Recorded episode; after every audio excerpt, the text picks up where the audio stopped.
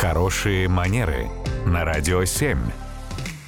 Татьяна, доброе утро. Доброе утро. Доброе утро, Татьяна. И Анастасия интересуется, как ей завести разговор с известным человеком, видимо, он встречается у нее на пути.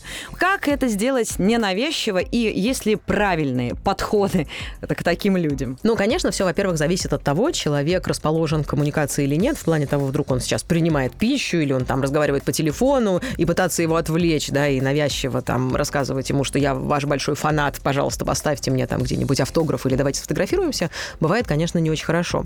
Если в целом ситуация благоприятствует и кажется, что человек вроде бы не сильно торопится, вроде бы, ну, кажется, по крайней мере, что он не очень занят, можно подойти прямо напрямую, признаться, да, в том, что я там слежу за вашей деятельностью, да, являюсь там вашим подписчиком. Можно пойти по пути какого-то вопроса, потому что традиционно люди, конечно, любят, когда их спрашивают о них самих, об их мнении о чем-то там, да, ну, потому что люди любят о себе говорить, это приятно.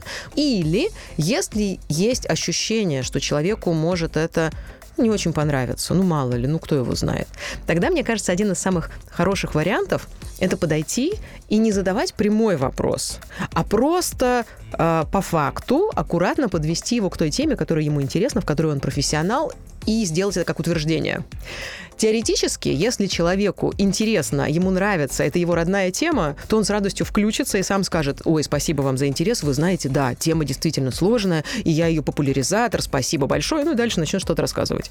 Если человеку не интересно или он не хочет, не готов сейчас к коммуникации, то он скажет большое спасибо, что подошли, рад, что пообщались, всего вам хорошего, успехов, и при этом никто никого обременять не будет. На ходу разговаривать и бежать за э, человеком не надо, да? Не стоит. Спасибо, Татьяна. Спасибо. Спасибо. Радио 7.